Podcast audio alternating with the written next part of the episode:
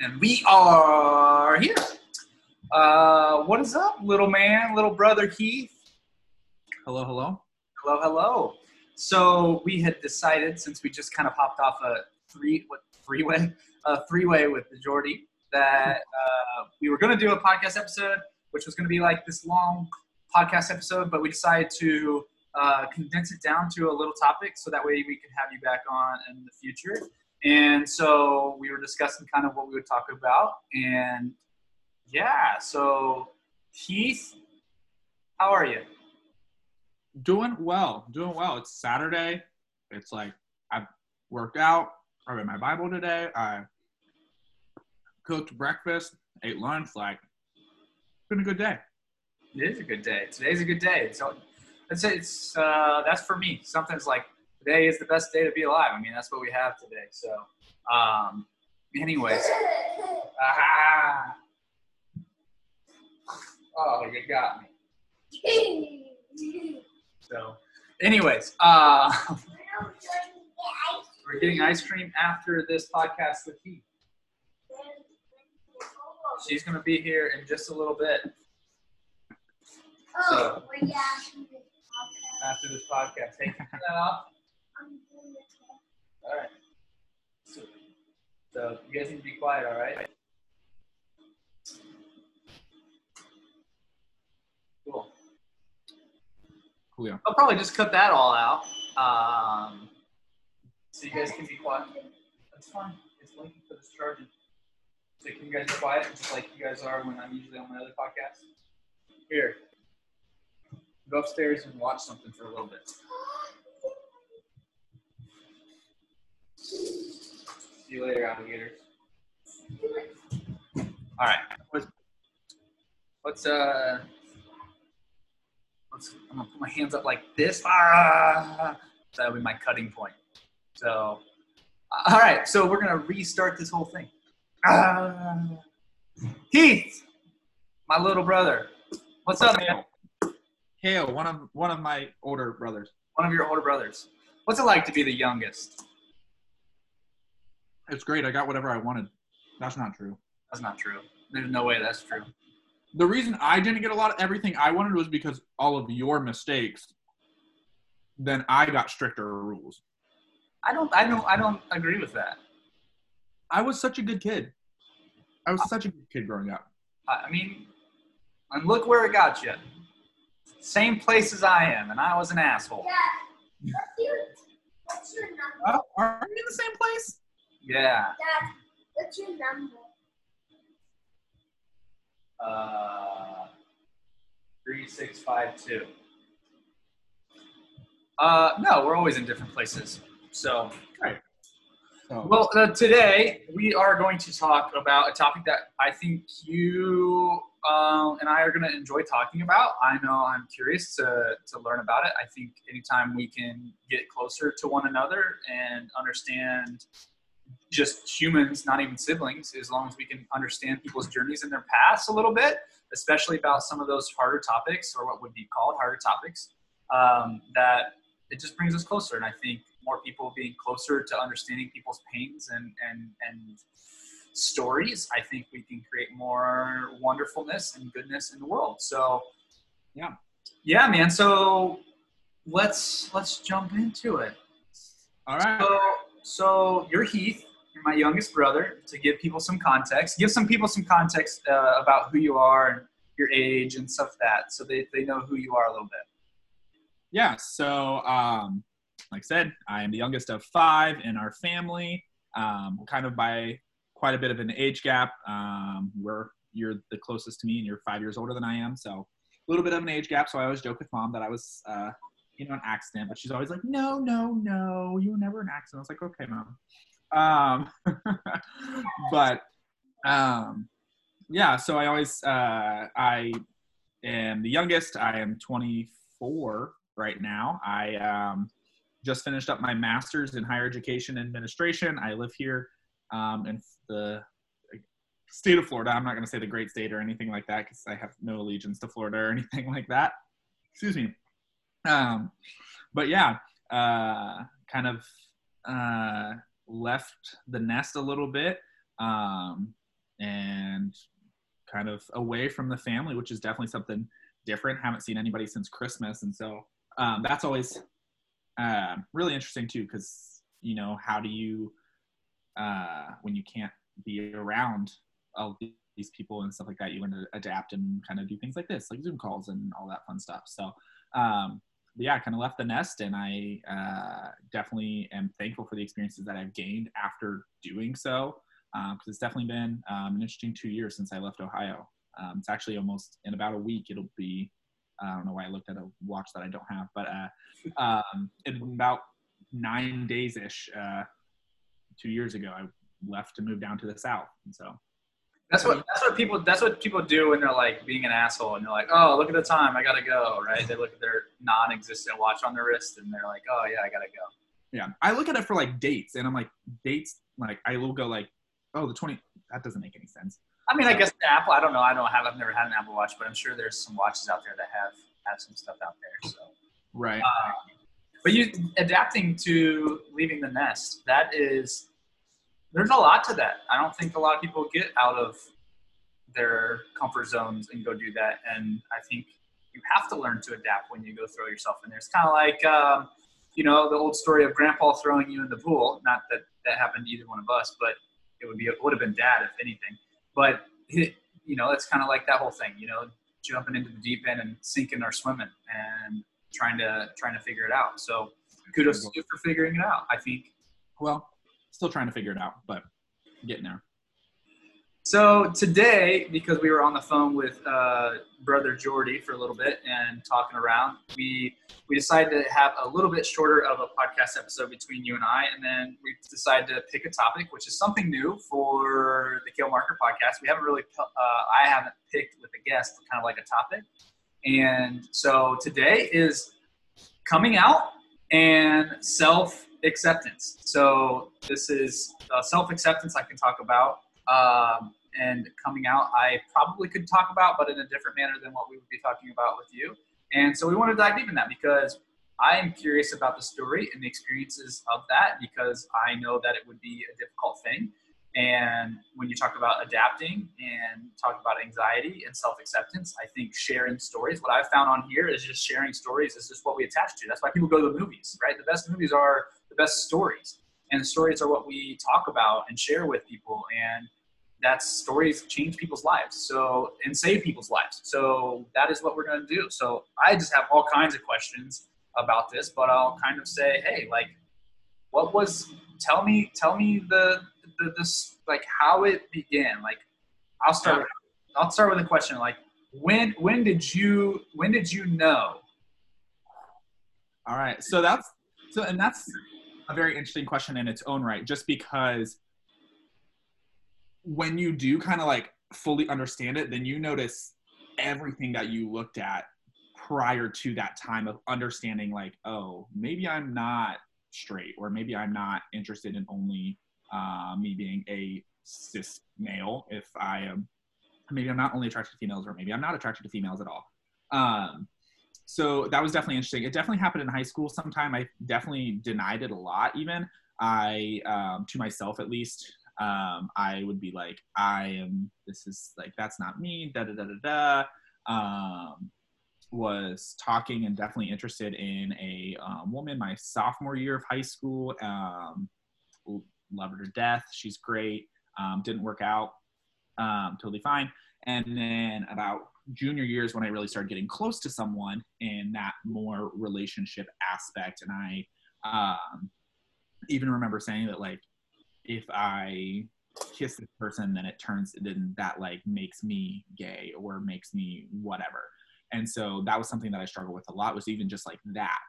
But um, but like cuddling or sleeping together and like whatnot, staying the night at their house. Like I'm like, the physical stuff's there, but it's like, oh, I'm not kissing you. That's like the kissing thing was like was like, oh, that makes me uh, gay or whatnot. And so, but after that finally happened, and then we kind of like began our relationship in between my junior and senior year.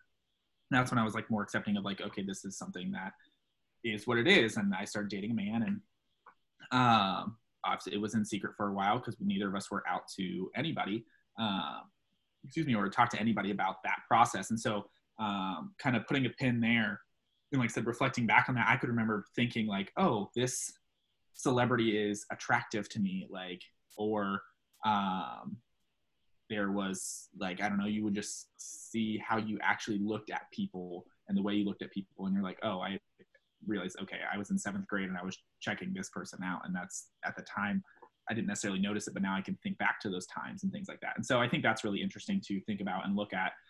Um, kind of fast forwarding into um, between my junior and senior year, so that would have been 2013. Um, was dating an individual.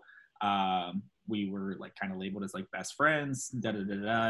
Um, I, we were in show choir together. Uh, he was two years older than I was, and kind of things progressed. We hung out a lot throughout senior year. We were hung, hanging out together all the time, and um, that's when I kind of started, I guess, the journey of like acceptance in that. Um, I wouldn't say that that is even now fully accomplished because it's always an ongoing thing. Um, so that's kind of when I would say I knew was probably senior year of high school of like actually officially understanding and knowing, oh, this was, I'm not straight. I'm not into um, only women or whatnot or something like that. And so that's Yeah. kind of where that lies. I was gonna say there's there's quite a bit to unpack in there, and one I just want to say I want to say thank you for coming on here, and to preface this to like the people who do listen to this is that you and I have never had this conversation before. This is the first conversation for us, and so you know I I'm happy to be in this place where we have technology to do this, we have the space to do this, we have the ability to record this and share this with other people, and it you know we're siblings. Uh, I'm a straight, I'm a straight guy, and, and you're gay, and like it's it's like I think this conversation has a lot of value. So I want to say thank you for doing that because it's not always easy. Right. And and definitely it's not as accepted in where we grew up and our society as whole. Right. Right. So much has changed just in the last decade with these types of things. So it's it's definitely an interesting time, although it seems to be more accepted now culturally in, in most areas than it was even senior year for you, right? Right. And before that. So I just want to say thank you. And then I when I asked the question, you said I asked the question is when did you know? You're like, well, as I look back, as I look back, I can see how I it would lead up to that. But when you really knew was probably when you had that identification. It seemed so. It seems like senior year. It wasn't just like you knew senior year, but it was almost something that you admitted to yourself. Like, okay, I'm going to take the the the the uh, ignorance glasses off, I guess, and say, okay, this is this is what I am. I'm I'm interested in, and maybe the audience audience air quotes thinks I would be or thinks this is interesting too. Is like kissing a guy kissing a guy makes you gay, right? Not cuddling or being attracted to them, but you had that in your head was like kissing a guy makes me gay. that was like that's what made it real it was like this solidifies something that um like is like oh wow this and, and it's like if i do this and i enjoy it then like uh-oh then i have to like officially i don't have to say i have to you don't have to officially do that sexuality is a spectrum but like saying oh now this is real this is something that i am into and this is something that I like and enjoy. And so I think just like when people have those like um hidden secrets of the things that they thoroughly enjoy, it's like, oh, I am a huge blank nerd, but I can't tell anybody because I'm gonna everyone's gonna think I'm super weird or something like that. Um and so uh, I think it kind of similar to that. It was like, oh, like I am now admitting that this is real, and I think uh, your um, analogy saying like the ignorance glasses i think that's actually um, something really interesting to say because it is like that realization and like taking back my own little um, ignorance and um, s- scared um, outlook on that to like take that layer off and actually look at it for what it is. It's well, and it's interesting with the ignorance glasses because, like, you know, Nicole talks about she has friends that are are gay, and she's like, well, duh, like we knew already, like, and they they thought the, the person that she was like, yeah, we know you're gay. Like, hey, I'm coming out. They're like, yeah, and Nicole would be like, yeah, I know. Was there people who were around, and that's what I mean by ignorance glasses. Is like sometimes, I forget who I was listening to, it was a podcast or a book, but it's it's when we think we're fooling other people in reality we're fooling ourselves that people already see us for who we are it's just a matter of time before we see us for who we are and so i think that's kind of like a good, a, a good uh, two word uh, quote is ignorance glasses. But uh, something there that you said too was like and my question about it is were you were you afraid to be gay? Like like were you in your mind like kissing makes this real? And if this makes this real and i like it were you were you af- af- more afraid that like you you were something that was probably at that time not in in i don't know if the word encouraged or accepted like were you afraid uh, to be gay would be my question.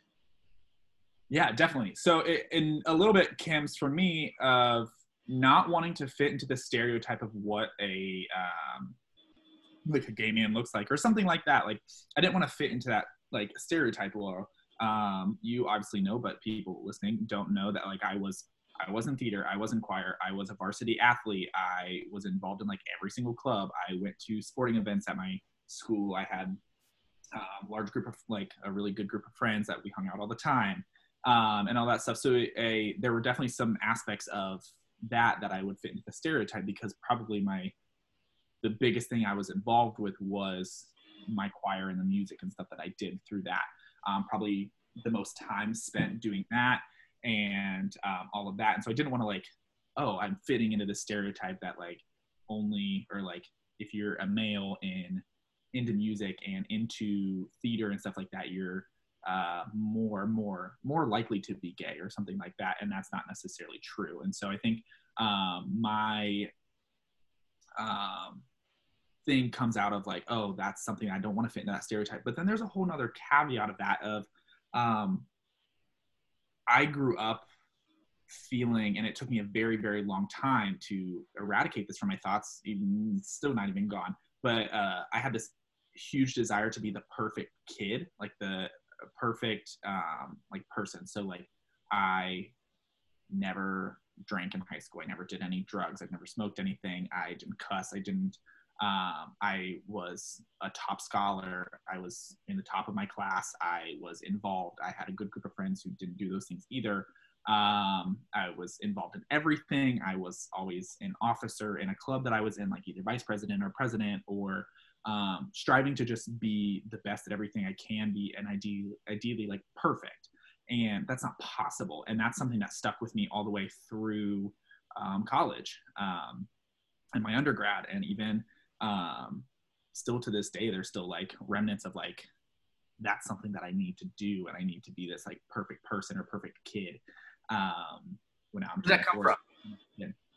Um, I think that all stems. I think it's a expectational aspect for myself, um, but I think uh, it stems from um, childhood too, um, of the way um, that we grew up um, and of a i feel like we definitely grew up in a spot where it was a lot more um, criticism than praise for the things that you did. And so it was a lot more like oh you you did a great job but you could have done this a little bit better or something like that. And so me trying to always perfect everything that i did um, and being the best at whatever i was doing um, was always something in the forefront of my mind um, and trying to do that or trying to appease somebody. I was also uh, kind of, if you say like, like uh, the ugly duckling of the family, when you look at um, the things that I was into versus all of my siblings. Growing up, everyone was in sports. Da da da da. Nobody was really into the theater and music and stuff like that. And so um, I may, had I not, had I been totally fine with only doing that stuff, I may not have done sports at all. Uh, I feel like I potentially did sports to appease what the family look was. Um, and obviously, I didn't do the same sports that you guys did. Um, I did not um, do basketball. I didn't do football. I didn't do baseball. Um, at points in my life, I did.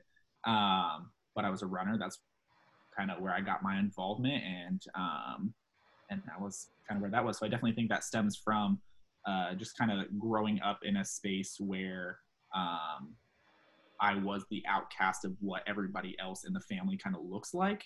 And so that, and then also, like I said, um, it was always like, oh, you could do this a little bit better um, mentality, which I am very thankful for in its own right because I um, welcome constructive criticism. I always go whenever I have a meeting with my boss, I'm almost always like, what am I doing wrong or what can I do better? Um, just because I want to know how to improve. And I think that's um, maybe some people growing up don't always get that um, criticism or something like that to be ready to take that going forward in their lives.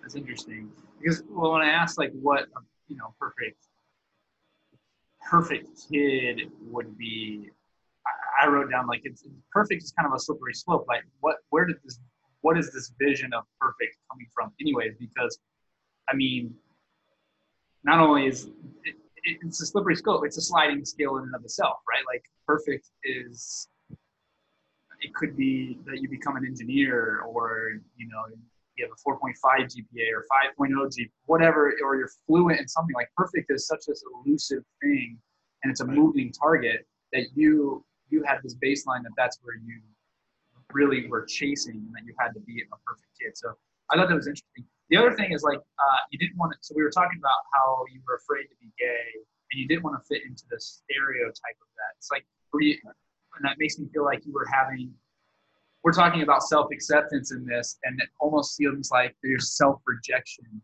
in the process of going through through junior high maybe it's more just like um, late teens more like 15 16 17 18 19 is Right. more uh, self self I, I guess rejection it was just like i reject this part of me i'm not i'm not this person i'm not going to be this person and because if I'm this person, then I'm also this person, this person, this person. I.e., if I fit the stereotype and I'm, and I'm gay, that means I'm all these other things too. And so it was like, it was kind of like all or nothing type of thing. Right. Yeah, definitely. And so, uh, and now, like looking back at that, I know that like this sexuality and gender expression, gender identity, and sexual orientation, all that is such a spectrum on its own right. And so, oh, excuse me, um, understanding all of that back then is so hard to grasp. And even now, looking into things that are being made and the shows that I'm watching, and um, I think now even I am so mon- so much more um, interested in like teen dramas and stuff like that because they're becoming more inclusive of things like that and so it's nice to see. Whereas um, the so the movie love simon that came out in 2017 or 2018 um, one of my favorite movies but it's it's because it has the story of like kind of what coming out looks like and how you can have supportive friends or how you can have this and this and that like cute little love story or whatnot. And then looking into um, building off of that they just released um, love victor which is a spin-off show based on that. And it's not like it's uh, back when i was that age had there been shows and representation of that out you'd feel so much more comfortable in being able to relate to those characters. Whereas right now like thinking back to the shows and things that i was watching the gay characters out and about was like glee. Um, and the most prominent character in that was um, chris colfer's character kurt who in like was written to fill like almost all of those stereotypes. And so you only see them stereotypically whereas now you see people who don't fit those stereotypes because that's not what it is. It is a spectrum. And so like back then it's like oh i if i admit to this then i am like oh i am like either very feminine or i am I was gonna say flamboyant is yeah like Will and Grace. I don't remember the characters on Will and Grace, but it, you're right. It was definitely portrayed as this suit, like one way, right? It was this blatantly obvious, uh, different voice, this different dress, different mannerisms, which are all true, right? Like there is a difference to the way we carry ourselves, even as individuals, just whatever. But they were so exaggerated that it almost to you was like that's not I, if I'm gay, but I'm not that. So what what am I? Was there was that the question? Like, well, what what am I?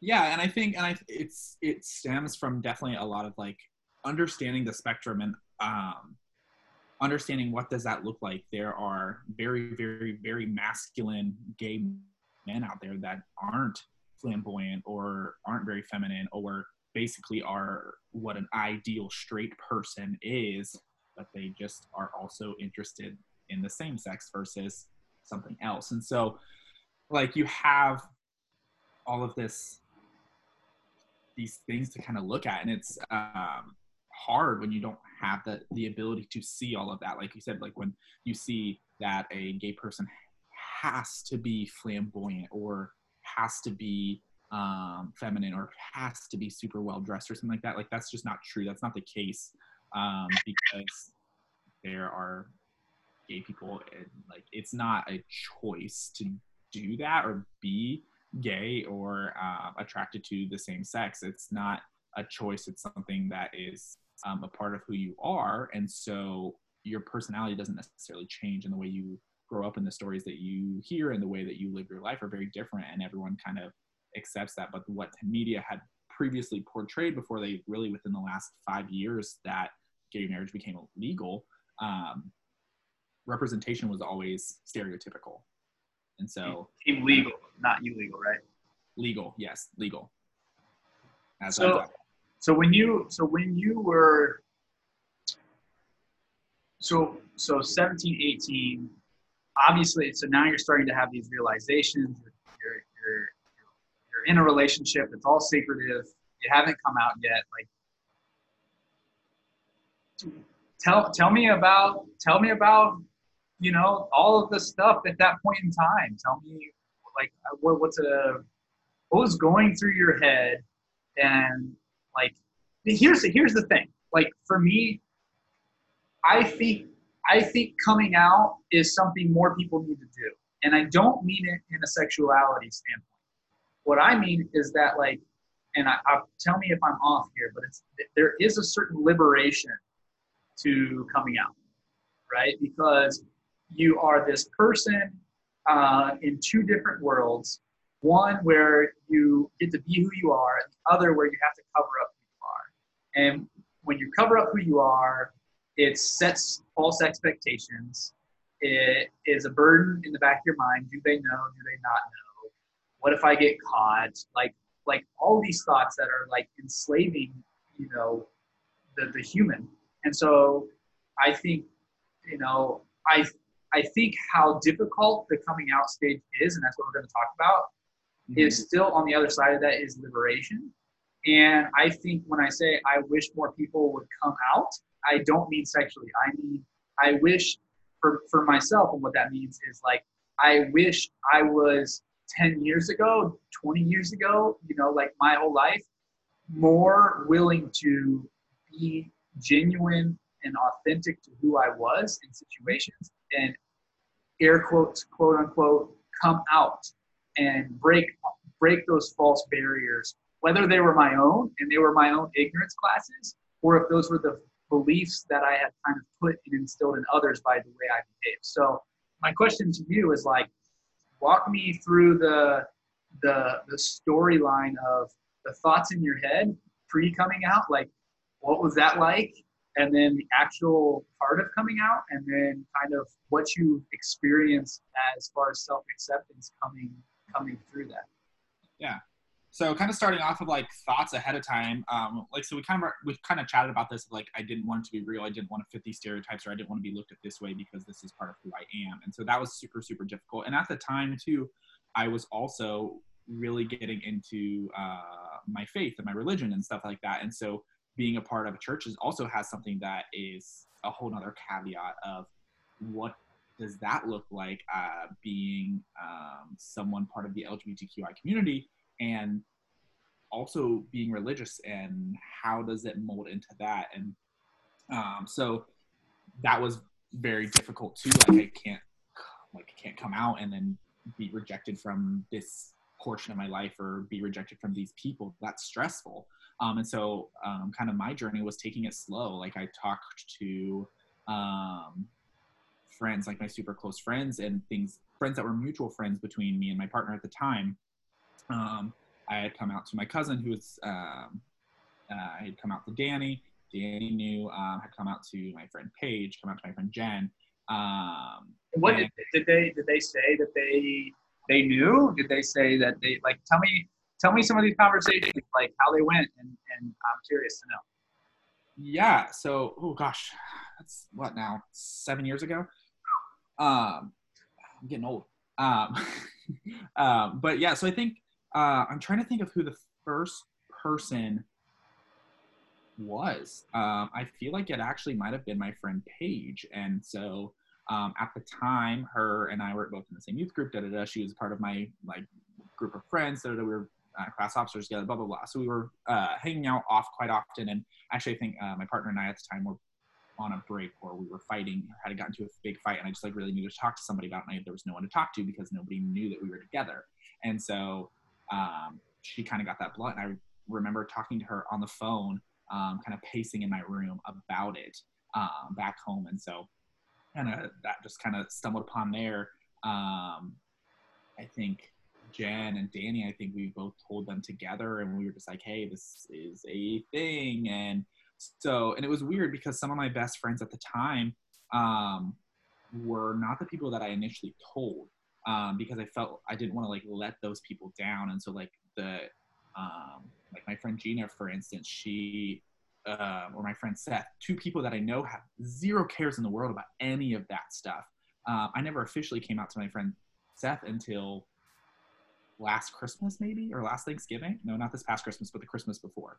Um, that was the first time I'd ever come out to him, and I, he is one of those accepting, doesn't care about anything friends that I had at the time, and it's just it's harder to, it's almost harder to talk to those people because it's like, uh, I don't know, it was just super difficult for me to do that, and so that's kind of how that happened, and I found myself talking, um, letting people know throughout the time through senior year, through the fall, and going into spring, and then um, in March, I made a huge mistake and actually outed my partner. And so um, they he had written me a like poem or something like that, and had a couple pictures of us up on the corner. And he had given that to me. Um, yeah, I think it was March of my senior year, so March 2014. And um, we went upstairs to go watch a movie or something like that. And then I had left that on the kitchen counter. Um, and we were we were home alone at the time, and um, I left it on his kitchen counter and I left and his mom saw it and like came up to him and dropped it on his kitchen table and basically he just had to come out on the spot which is like 100% not fair. Um, super neg- negligent on my part. Um, his family is very religious and so like that was a really really big thing. And so that's kind of um, how I kind of got forced into coming out. I wasn't ready to at the time, um, but me being the person I am, of like I care so much about other people that I'm not going to, excuse me, not going to like, uh, I don't want to hurt other people. That's not like my intentions at all. I hate doing it. I hate if I upset somebody or um, anything like that. I want to know how I can be better and not do that. And so, at that time, then that June, he was like, "You have to tell your parents." Like, and it's it's which makes sense because I f- took that away from him. I took that power away from him. It's not okay for someone to like out somebody else, um, especially the big things like your parents and things like that. So he was with me when I came out to mom and dad, and um, I remember sitting back in the hallway. Um, they were out, in the, or dad was out in the living room, and at that time, um, I would say I've always been a mama's boy, but at that time, for some reason, I just felt close to mom, and so I um, wanted to talk to dad about it first. And so I did. And then um, we came out, like, and my partner sat with me and we talked about it and um, talked about it with dad. And dad was like, I already knew. He was like, two guys don't spend that much time together, da da da da, da blah, blah, blah. Um, uh, there were some negative things said at that time. Like Um, what? Like dad had said, hey, if potentially, he's like, if I saw two guys kiss, like I would throw up. Like that's gross. Like that's not like he's like that's just not what we grew up with. Da da da da. Um, and so it's That's, like that so, was that's what he, that's what he. So his response was like, that's really hard for me to imagine. That's really hard for me to accept, and it's gross, and it would make me throw Yeah. up. He's like, he's like, I already knew. Um, he's like, I already knew, but it's like, it's like, he's like, like, yeah, I'm like you or you, like whatever. But it's definitely like, it's not, it's not something I grew up seeing, not something I'm aware of, or I don't see that. So he said that um, to us, and that was something I think I blocked out of my memory. Um, but now I, I remember that being said, and my partner at the time was like, you know, your dad said that, right? And I was like, no, like trying to like defend it or whatnot. Um, and so I feel like I never really had a big coming out moment because I never, and a lot of it now you see people like posting on social media or something like that. And that's just as much as I like like being on stage and da, da, da, like going to parties and doing whatever and having a good time. Like I don't really like being the center of attention. Um, and so I never wanted to make that big post. The closest I got to was um, making a post about my partner my sophomore year of college. Um, so we were, we were still together and So instead, you just decided to do a podcast. what? So instead, you just decided to do a podcast. Right, right. uh, uh, and so my partner at the time, like I like made a post about him on Instagram, and it was ne- it never said boyfriend, it never said like partner or like I love you. Like it just it was like a post about like hey we have strong feelings for each other, da da da da da, and and then you know I would slowly come out like we went to college together, um, and uh, we were actually broken up before we got there, and then we got back together again. Um, and we were off and on for like three years from that time. Um, and coming out to our friends, like our close friend group, we came out to them, um, and it just kind of slowly developed where we became more comfortable. And then um, we were still a little hesitant sometimes with uh, things around campus or whatnot, like we didn't hold hands on campus or like stuff like that. And that's the whole thing of like people who it's just an acceptance thing. Like we were at like Wright State's not a big or not a huge school, but it's also not a small school at all. It's not a private school. It's public school. It's um, it, it's like open and stuff like that. So I don't think we would have really ran into anything. Um, we were both involved on campus too, so people liked us, and um, it wasn't really that big of a thing. But it's just still like, ooh, do we really want to push these boundaries or whatnot? And so then finally, kind of the self acceptance came a little bit more when I when we broke up, and I was just like, okay, you know what? Let's what does this look like? Blah blah blah blah. Kind of self accepting the fact that like I'm no longer with my high school partner. And then I started talking to a couple people here and there. You know, you get on the dating apps and meet new people and stuff like that. And so I had a few um, flings or whatnot uh, for like a month, month and a half at a time. So it was definitely really interesting. And um, then going through college, and then when I finally decided that I was actually going to move down to the South and come to grad school, um, so I graduated in December um, after three and a half years, and I was going to take uh, time off from school. I knew I was going to eventually go back to school, but I didn't know when. I finally got coer- coerced by my um, really close friend who was already down here in the South, and she was like, "Yeah, come on down." I told her no three times before I officially said yes, and I was like, "Yeah, no, let's give it a try." And I came down here, and before I left, um, Dad was like, "Hey, um, you know, it's really different down in the South," da da da, and was like, "Hey, like, you know, the LGBTQ community. Uh, he like messed up some of the word, letters and stuff like that, but it was it was really sentimental actually um, for him to care about that aspect of my life that he I had it felt like he had fully accepted at that point or had accepted so much more than when I officially came out. And so that was uh, honestly a really heartwarming thing for me. Um, definitely felt you know like all fuzzy inside. I was like, oh, that's really sweet. Like think I'm like happy that you said about that. About Yeah, I think, um, and I've talked about dad quite a bit on the podcast. Is you know, I feel like sometimes I I, I tell tell stories about dad, and I even have to like say like, hey, like I have a great relationship with my dad, and they were always doing the best they can. And like, and sometimes he gets painted. I feel like on my podcast, or just in general, he gets painted as like this this asshole time. You know, asshole. Well- and he's got that aspect, and, and he's definitely has a you know as a former coach, he's got that people love him or they hate him, and that's a thing. But the thing that you're speaking about, and the reason I wanted to kind of touch on that is because, like, one, for from his perspective, I'm assuming is that you know I, there's a couple things. It's like I don't see mom and dad really go out and really grow per se.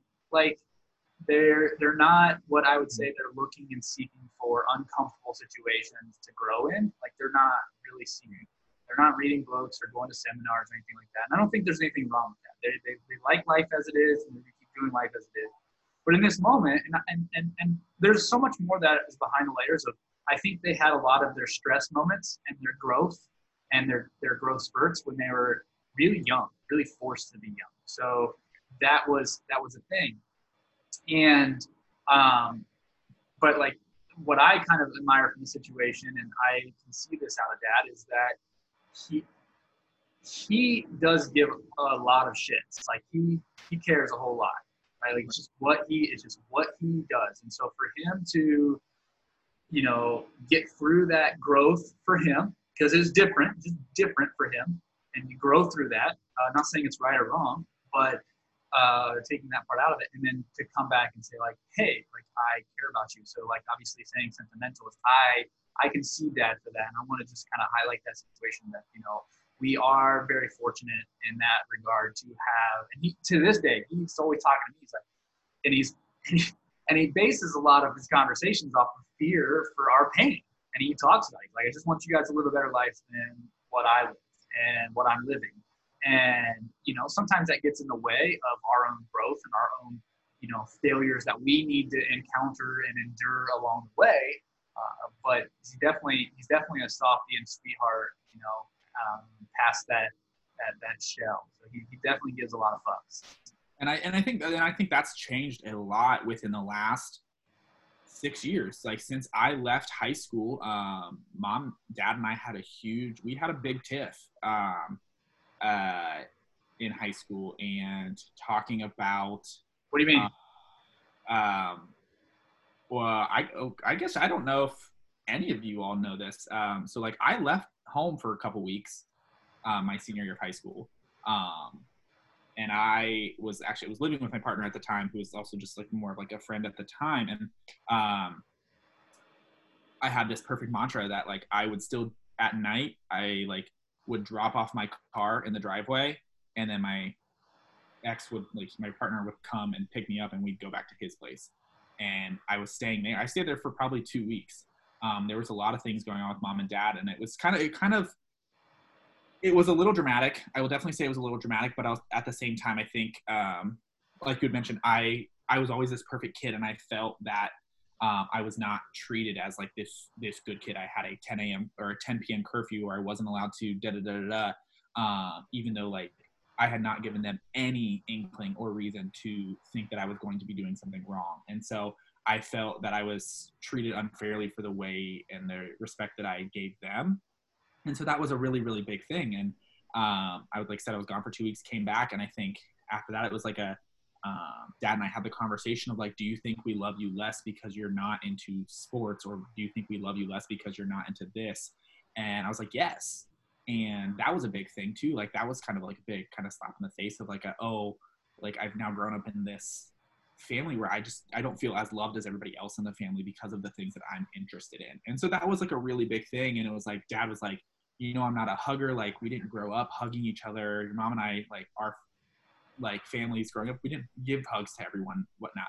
But in the last six years, what does dad do all the time now? Says, I love you when you get off the phone. Like he hugs us every time he sees us. And so uh, I'm not saying that that is fully attributive to our kind of tiff that we had senior year, but I definitely would like to say it plays a little bit of a role in that. Um, when was when was this? Because there was a time uh, it's curious because I, I know that I was going through a lot of pain, and I just remember I was, I told them, I just, and I told Lindsay and Steph, and um, I even called Jordan one time. I was like, listen, I, I, I don't want to live a life where I don't tell you. I know it was normal. I know it didn't grow up this way, but I'm like, I don't want to live a life like I want it. Selfishly, I want to be able to hug and say I love you guys. Like this is something I want to do. I'm an affectionate person.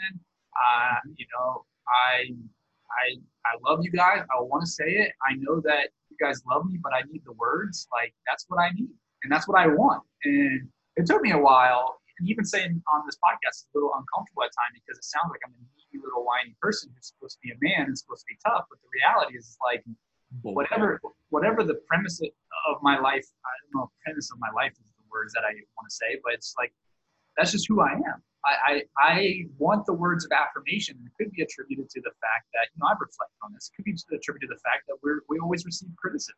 I mean, and not in a bad way. I remember specifically, uh, there's a story when I was in junior high and I was playing, I was playing, it was a basketball game and we were in mom and dad's silver Dodge Caravan and mom was driving and dad was in the front seat and I just had a junior high basketball game and I got in the car and he, he said the same things you did. It's like, hey, you did a good job, but you could have done this different. And I just looked at him and I go, can't you ever just say good job and be done?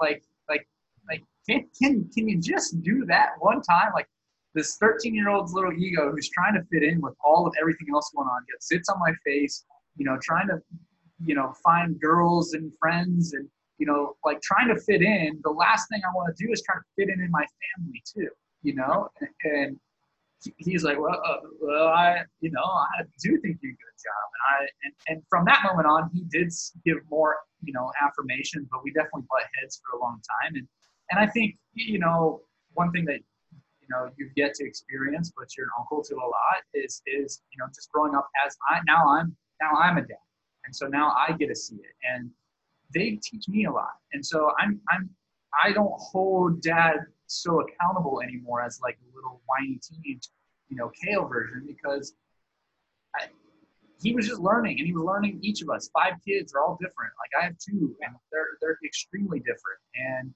so they they teach us just as much as as mm-hmm. you know, dad was there to help us through it. So, you know, and but I didn't I didn't know that that you had moved out. Maybe I did know that. I'm not I you know, it, it would have to piece it together and I kind of want to just, you know, dig into the two worlds a little bit, right? Because you still, and we'll get back into self acceptance because you talked about, like, it, it really does seem like, and I think this is important back to what I was talking about earlier, is like, I think more people need to come out. And that's why I want to dive a little bit deeper into living that two worlds. And maybe, maybe you enjoyed the two worlds. Maybe you didn't enjoy the two worlds. Like, uh, have you lost friends? Have you you know were you upset by that? Like tell me more about the feelings and the, the, the specifics about some of this stuff. Yeah so like i i um i do kind of agree with what you said. Like the, definitely like the coming out of like just who you are yourself and trying to instead of trying to hide who you are is definitely a really important thing. And coming to that realization is vital. It's vital to a person's growth. And um, some people don't hit that until they're 40 some people don't hit that until they're 60 like people, yeah like some people never really truly take off the mask of who they feel like they should be and then just start being who they are. And so i think for me like it's not fun. I still you know have to be kind of cautious about different things. Um, going back home um, like Why? I, I i have never like officially came out to some of my closest high school friends. And so um, I at this time I would like to hope that uh, we've been friends now for oh, 10 years that we it's not that big of a deal or it's not. But why do you need to be careful? Um, I just don't want. I don't want to make like I said. I don't like to hurt anyone. I don't make someone else uncomfortable. So I'm not going to talk about like, uh, like the partner that I have and stuff like that. So when I went to a wedding last August, um, I was in a relationship and um, he had come home for Christmas me the year before, came home for Christmas this past year. Um, and at the time, like, I wasn't going, uh, the wedding was a little bit smaller, so I didn't have a plus one anyways. But I, they, my friends who had the wedding didn't also know that I was with somebody. And so, um, even if I had been given a plus one, I probably would not have brought my partner at that time because one, weddings are not about me, and so I was going back to Greenville. Um, Greenville, you know Greenville very well. It's not the most accepting place, so I was not going to put someone in, make someone feel uncomfortable, or make anybody in the wedding uncomfortable. And he was also a person of color, so that is an added stimulus of now I'm basically coming out at this wedding. So now you're going to see this gay couple at a wedding, and then it's also an interracial couple. That's like a big thing and i don't want that to be a big to do because the wedding is not about me it's about the two people getting married so like, yeah i understand that part but as far as just like being careful like one, like seriously, this we're recording this podcast and I'm posting this podcast on my Facebook group. People are gonna not my Facebook group, but on Facebook and social media, and YouTube, it's gonna be out there. So at this point, but what I'm saying is like, because even like as we talked about, it's like, hey, it's the coming out podcast with self acceptance, and I think both of us are are still doing that. Like I actually had a conversation with Nicole last night on the podcast about like I want to be. I was watching the show. Um, my Spy, Spy Me, whatever I told you we were watching with the kids yesterday. And there's mm-hmm.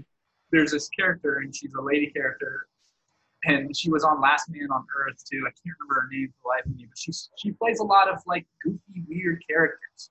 And um, obviously, you guys know that I'm a little weird, right? But I don't, I don't, I don't, I don't express that enough side of me because I fear rejection. I, I fear rejection, and and it comes to the point of like at some point in my life, I don't know if if comedy and stand-up comedy is something that I'm going to do or want to do. It's like, but like I want to be more self-expressive in more situations and give less fuck about what people think about me. And so I'm still moving into this thing, and, and some of that is just identifying if it's the right shoe that fits, right? Like, so some of it might be a little extreme, some of it might be a little toned back.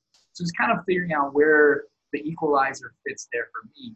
But um, for for for you into this moving into like self acceptance, it's like you know what are like hearing that I've got to be careful. I just call bullshit. Like why do you have to be careful? You know, going to somebody's wedding, it's not about. So it's probably not the time. It's like, uh, yeah. Uh, so uh, I'm the I'm the best man, and uh, I just want to let everybody know that uh, I'm gay, and uh, you know, like that's not that wouldn't be the best time to do that, right? Like I, I get that, but at the at the same time, it's like I don't agree with the being careful part. Yeah, yeah, and so it, like, and I think when I what I mean by that is not trying to draw attention or make someone else feel uncomfortable because I know that not people are ready. I I sh- I mean that technically makes me uncomfortable. So really, like, is it myself? Yeah. And who and who are you to say that they're not ready? Like, who, yeah. who, you know, what gives you the right to say that somebody else isn't ready for the information when you're not even giving them a chance? Right. Yeah, and so it's like like I said, I never really come out. Now that couple at that time, at this now, I don't know if they officially know, but I have mentioned in a group chat with um, them and uh, some other friends. They, um, I had brought my partner to. Um, we all went to Marion's Pizza. That oh, that group, um, or it's kind yeah. of split now, but half of that group now he was not there. But I said, hey everyone, I'm bringing this person, so be nice to them. And so like it was out there for everyone to know. And so, so the first three people you told though, right? It was like uh, your friend Paige, Danny, and somebody else. When they when you told them, did they say, "Yeah, I knew"? Like, or maybe they didn't at the time, but now, like looking back, you would have a conversation like, "Yeah, I, we, we, like, like, did they know?" Um, I want to say, I don't know. I don't know actually. I don't remember. Um, what uh, exactly exactly their responses were in regards to, hey, we already knew, or da da da da da. I think people were more like, oh, okay, I can see it, or something like that. I don't think anybody was like, oh, okay, I already knew.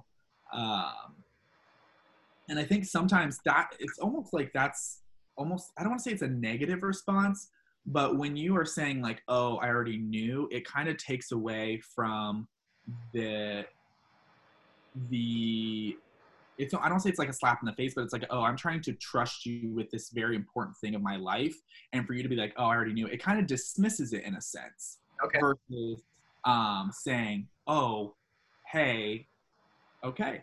Um it's like thank you for telling me thank you for feeling comfortable enough to open up to me about it Whereas that's more saying like I'm accepting you for who you are versus being like, okay, I already know I've accepted you for a while. I don't care. Like, um, because that's an emotional thing for someone else. Like if you go up to someone and you're like, hey, I have depression or something like that, you don't want someone to be like, oh, I know. You want someone to be like, okay, are what does that mean for like how can I help you? Thank you for telling me that. It's like some stuff like that. Like you don't want um or like if you're going up and like you're telling your uh, person like hey i'm getting married or hey will you be my uh, maid of honor or whatnot and they're like i already knew i already knew you were going to ask me or yeah it, it dismisses it yeah it does so um, that's always something too and i think we get caught up in these emotions like, oh, I already know, da da da da. da. So like, yeah, like I already know, like I'm already accepting. I don't care. It's like, okay, well now don't take away from my moment now, like because this is something about me, not you. Um, and so like I think that's something to do. So kind of flipping back to telling them, I don't think any of them did that, um, which was nice. It was just like a okay, Well, yeah, and cool, in, in regard that I'm saying, like, I feel like some of your friends, like, you like your friend. I don't think any of your friends, one, I don't think they're going to be your, they don't need to be your friends if you go and you tell them that you're coming out and then they want to be your friend. Like, yeah, fuck you, people. Like, I don't, I don't need you to be, I don't need you to be my friend at the end of the day. Right. So I think that makes sense. So that's kind of like at the point, you know, where, where I'm in. What is, what is something, what is like still a large obstacle for you when it comes to just life in general that, you know, that you're working through right now? What is something? Yeah, um, I think for me, in regards to um, my sexual orientation, I would say under still being accepting and being in an area of like where it's okay to be a little physical with your partner or acknowledge the fact that you are with someone. I was in a relationship that um, recently that was not that way. It was like we were not um, affectionate. And I'm not saying I'm not trying to make out with anybody out in public, but like okay, a kiss on the cheek when like if they're if I'm meeting them out somewhere, excuse me, they're already out or vice versa. Like oh hey how are you hug and a kiss on the cheek or something like that. Like people do that all the time. But when you look at a gay couple, it's like oh that's not okay. Like I remember one night, it was at night, we were walking home and not a busy road or anything, and some people drove by, we were holding hands, and someone yelled out faggots outside the, their uh, door. And for my partner, that was like a that was like, all right, we're not doing this anymore. Um, like I don't want to do that anymore. And so that was um that's always difficult too. It's like how do you still like be accepting of something uh, on yourself and still get so much hate um, towards it. So I think for me, I've come to accept that a lot more and be more willing to be okay out in public. But it's still something you struggle with because you have to, you want to make sure, like, if I'm going out to the bars, there's a couple bars here that I probably would not do that, but there are some also other bars that I 100% would, um, excluding the gay bar, obviously. Um, but there are some like quote unquote straight bars or like stuff like that that's like super chill and cool and great vibes and things like that. And so, um, but then there's also some that are you would be a little bit more careful where you are, Why? just because you potentially could run into some of those things of like you could. Um, I'm not saying I've seen it happen, um, but also where I am now, I'm in the South, and so a lot of stuff is repressed. Um, but I don't like actually. I don't think I've seen a in the bars that I have in my head right now. I don't think I've seen any of my gay friends or gay couples like be affectionate in those specific instances. I've never seen anything um, like that in some of those bars, just because people are a little bit more cautious about the vibe of people that are there. Of like these are people who are potentially super conservative that don't actually you don't like gay people like they're not accepting of it or something like that. And so um, you just want to be careful because you don't want to run into any issues. Like i don't want to someone to come up to me and just start yelling at me and calling me uh, a homo and all of this stuff. I don't want that. Like i'm trying to have a good night out like da da da da. And so i think that's kind of where that from just understanding your surroundings versus like if i go obviously if i go to the gay bar i can do whatever i want because like i'm in an environment that was built to be safe for me That feels like it's that that feels like it's a lot of pressure on a relationship too. I mean, um, obviously, I think I think there is progress in that area. Uh, Mhm. Not always is it fast enough for us, um, and there are more and more places. Like cities are more accepting in general than.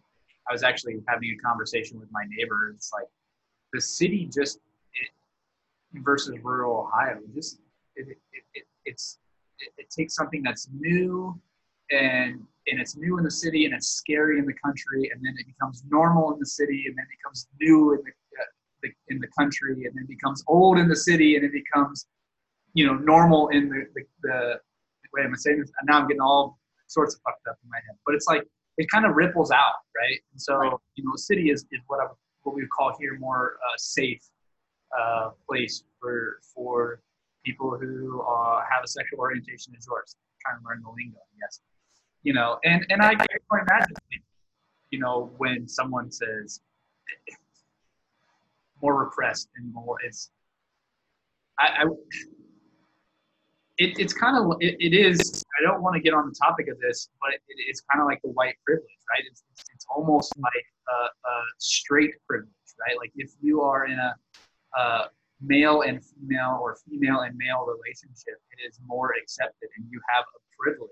And the privilege is that you can go into most establishments and show some sort of affection towards one another and not be name called or ridiculed or um, any other word that would fit be fitting in this circumstance. That that that is a privilege. That is something that you know my relationship gets to easily experience where uh, with with very little resistance and for you that comes with resistance and so that would ultimately in my opinion would put some some tension in between your relationship that is could be unsettling or difficult to to move through. So I mean, what would be what would be if like you could have a conversation with these people that would basically running down the street, driving down the street, yelling faggot. What what what would be a conversation that you could have or bits of information that you could have for them at all? Like what would Yeah. be the growth? Oh gosh. Um, Aside think- from just being straight fucks and being like, I mean, the ultimate thing there is like, I don't know if it's cliche. Hurt people hurt people. Like people who have confidence, like they don't say that stuff. Right. The people who have any bit of reasoning or reflection, reflective muscles or emotional intelligence, they just, I don't believe they do that. I believe they they have the consideration for other ways of living. So I don't know if it's just the sheer education problem, but I would I would hand over the microphone to somebody else who's on the other side of that equation and isn't on my side. Right. Well, uh, kind of touching really quickly back on uh, your privilege comment and kind of a little um, excerpt. Uh, I definitely that's a whole nother video. Uh, willing to jump in on that if you want. Um, but uh, yeah, so I I think that the education it, it is education and also just like it starts with the normalization of the negative socialization that has happened within this country.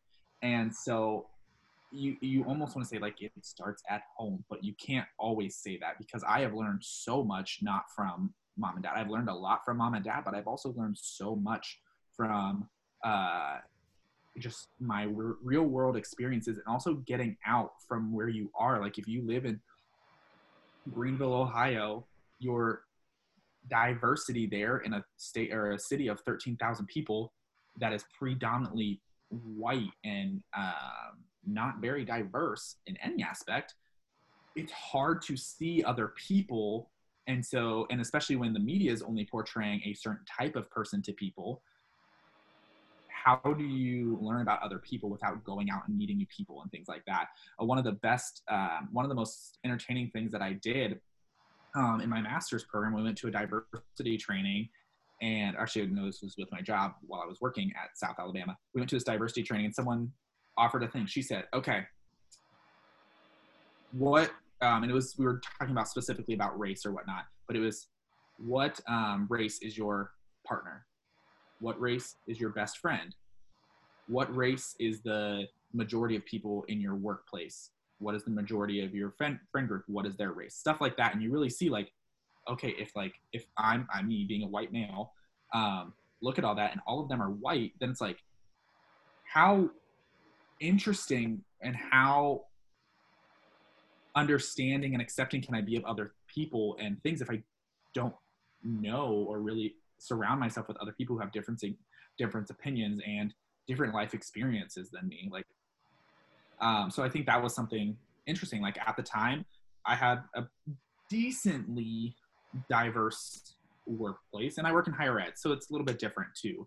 Um, it tends to be a little bit more diverse, um, but um, one of my best friends, she is black. I was dating um, a black man. Like um, my supervisor was a man of color, and so um, you do get to see all of these different cultures and experiences and learn about this from other people. So really, by the only way to do it is to go out and meet new people and um, be willing to put yourself in an uncomfortable situation, especially again, I, this is could be a whole video caveat, whatnot. But with everything going on with police brutality and things like that, um, because of the privilege that I have as a white male, I don't have to experience that. So my questions then go to my um, black friends, asking them, "Hey, like, what is something I can do as an ally for you?" Because then you get into this white savior complex where it's like, oh, this is what needs to happen. But it's like, no, we need to listen to the people who it's actually affecting.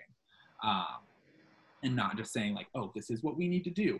That's not how that works. So I asked them saying, hey, is this something that you're comfortable with? Or is this something that like, if I were to share this or if I were to post about this, like, are you okay with that? Are you supportive of that? And is that something that you want me to do? And if not, then I'm not going to. If it's not my place, then that's fine because it's not about me. So I think that's kind of where it goes. Like I said, all in all, just education and meeting new people and willing to put yourself in an uncomfortable situation.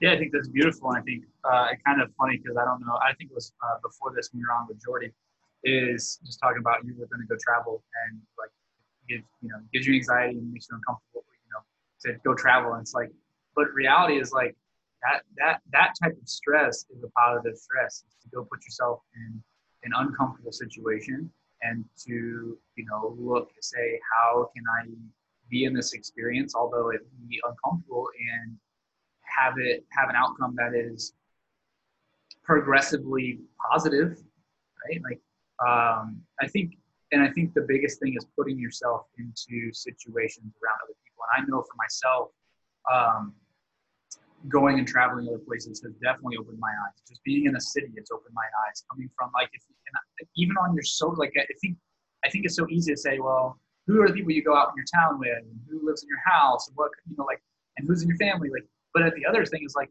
who do you follow on social media, right? Like, are all of your friends predominantly the same color and same beliefs as you? I'm not mm-hmm. saying you need to go surround yourself with people who are all opposite of you. What I'm saying is that I think you're exactly spot on, and and is that I think we really need to diversify the the people we're around because ultimately it's it's a benefit to both parties in all honesty because mm-hmm. it's kind of like it's the inevitable it's like we talked about earlier i was like you know it's like what do you guys think of siri and, and, and everyone else listening to everything you say and it's like part of the conversation was like it's inevitable it's, right. inevitable and so back to this conversation it's like diversity is inevitable. It might be painful, right? Like, but it is this you you this unity that is happening is is, is happening. So make it be a part of it now versus being so resistant to it because it is going to happen. It's it is taking over. This this this love fest that is happening is happening. You know, there there are too many people who are loving and caring and thoughtful and educational seeking people who like say this is a people this is a people like like this is a person like like there are and, and there are plenty of people who are white that i just don't like right like but there are plenty of people who are colored that i do like and so that to me is a very simplistic child like children understand that so it can be taught and i think i think exactly to your point is just like how do we educate and and and it kind of comes down to like you and I were talking about going to school and going to college, and it's like, what if more kids traveled?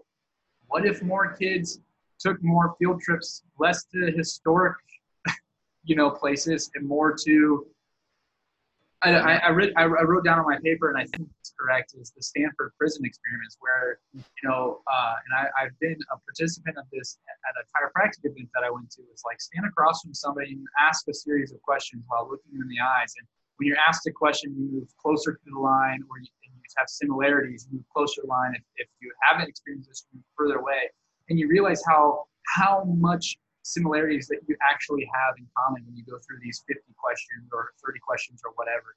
And I think more people need that because it, when I drive Uber, I'm realizing like I've got a lot of common with some of these people. I can learn from a lot of these people. Someone coming in who's looking a certain way, I've been, uh, you know, taught to, to judge, right? That I have to unlearn this judgment in my eyes. That when people come in, I have to understand. Like I have to take down those those those. I don't want to. I want to call them walls, right? Those goggles. I want to take off those goggles, those judgment goggles, those filter goggles that say life should be this way, and just say, how can I learn from this person? How can I, I you know, just be open-minded and you know, find a way to connect as fast as possible. So I think connection is definitely something that uh, people really need right now, and I think that's great advice. So, what would be what would be one thing as we wrap up here, so I can take the kids to go get some ice cream, like I said, and Nicole's now home from her wedding shoot, you know, and uh, it's been a great podcast. What is one thing? What's one piece of advice on top of that? Like, um, just give us some parting words, Heath. Yeah, um, I would say overall, like when you're looking at like coming out and stuff like that, obviously do it on your own t- like do it on your own time do it when you're ready because you're never going to like it is your experience and it's your life to build into what you are but also surround yourself with the people who you know are going to be able to um, emotionally be emotionally intelligent um, in regards to yourself and being accepting of who you are. Um, you truly do get to know people by the things that you get to go through and the hardships that you face and seeing um, how those people react to those situations like when you go through something very difficult who are the people there for you and that doesn't mean that other people ha- do, don't have their own things going on too but you want to make sure that you know um, who's going to be there for you um, at all times of day like obviously like i've seen this quarantine meme where it's like oh if you're not talking to people now um, like you're a bad friend. That's not true. People are going through their own things. Like we're all going through quarantine right now. So like people are struggling with that in different ways. So just because this person doesn't reach out to you um, and make sure that you're okay, that doesn't mean that they don't care about you. So kind of like really taking into consideration of like, okay, even just this person not connecting with me right now, like doesn't mean that they don't care about me in this type of way. And so like, I don't know, it's kind of a hodgepodge of a mess there, but um, yeah, I think like just understanding and owning up and being ready to do it on your own terms is um, vital. It's it's so important to do it when you are ready and to surround yourself with people who are going to accept you um, as you are and be willing to, like you say, come out like come out of just who you are and being your own front self. There is um, in the show Love Victor. Um, I just watched that. There is a character in there who, um, or the main character asks um, this gay man or, or, this queer man, I'll say, and he's like, "Why do you put up on? Why do you put on all that makeup now?" And da da da da. Like, do you feel like that's like, um, do you feel like you have to do that, or do you feel like you're putting on a mask when you do that? And the character shows him a picture of him back in high school with his religious parents, and he's in like a dress shirt and tie. And he's like, "No, that's a mask. That was a mask, and that wasn't who I am. And now I can finally live." Because he's like, this is who I want to be, and this is me expressing myself. And that was actually a really, really powerful moment in the show, I thought, and a good realization for the main character who is working on himself as well. So being willing to come out and be who you are, regardless of um, what that is. And so trying to express that and also spreading that positivity around to like making sure that if you go through that experience, you're also open to other people talking to you about your experience and willing to, or in the willingness to open up and be there for someone else who's also going through that experience. So I love it, man. And to wrap up this episode of the Cale Marker podcast, I'm going to steal a, a question from uh, my buddy Chris, who runs the No Quit Living podcast. And it is if you could go to dinner with any person dead or alive, who would it be? Oh my gosh. Um, that's a hard question. You know, I've heard this so many times before in my life, and I never actually have an answer. It's almost like, do I want someone who is like entertaining, or do I want like some influential person?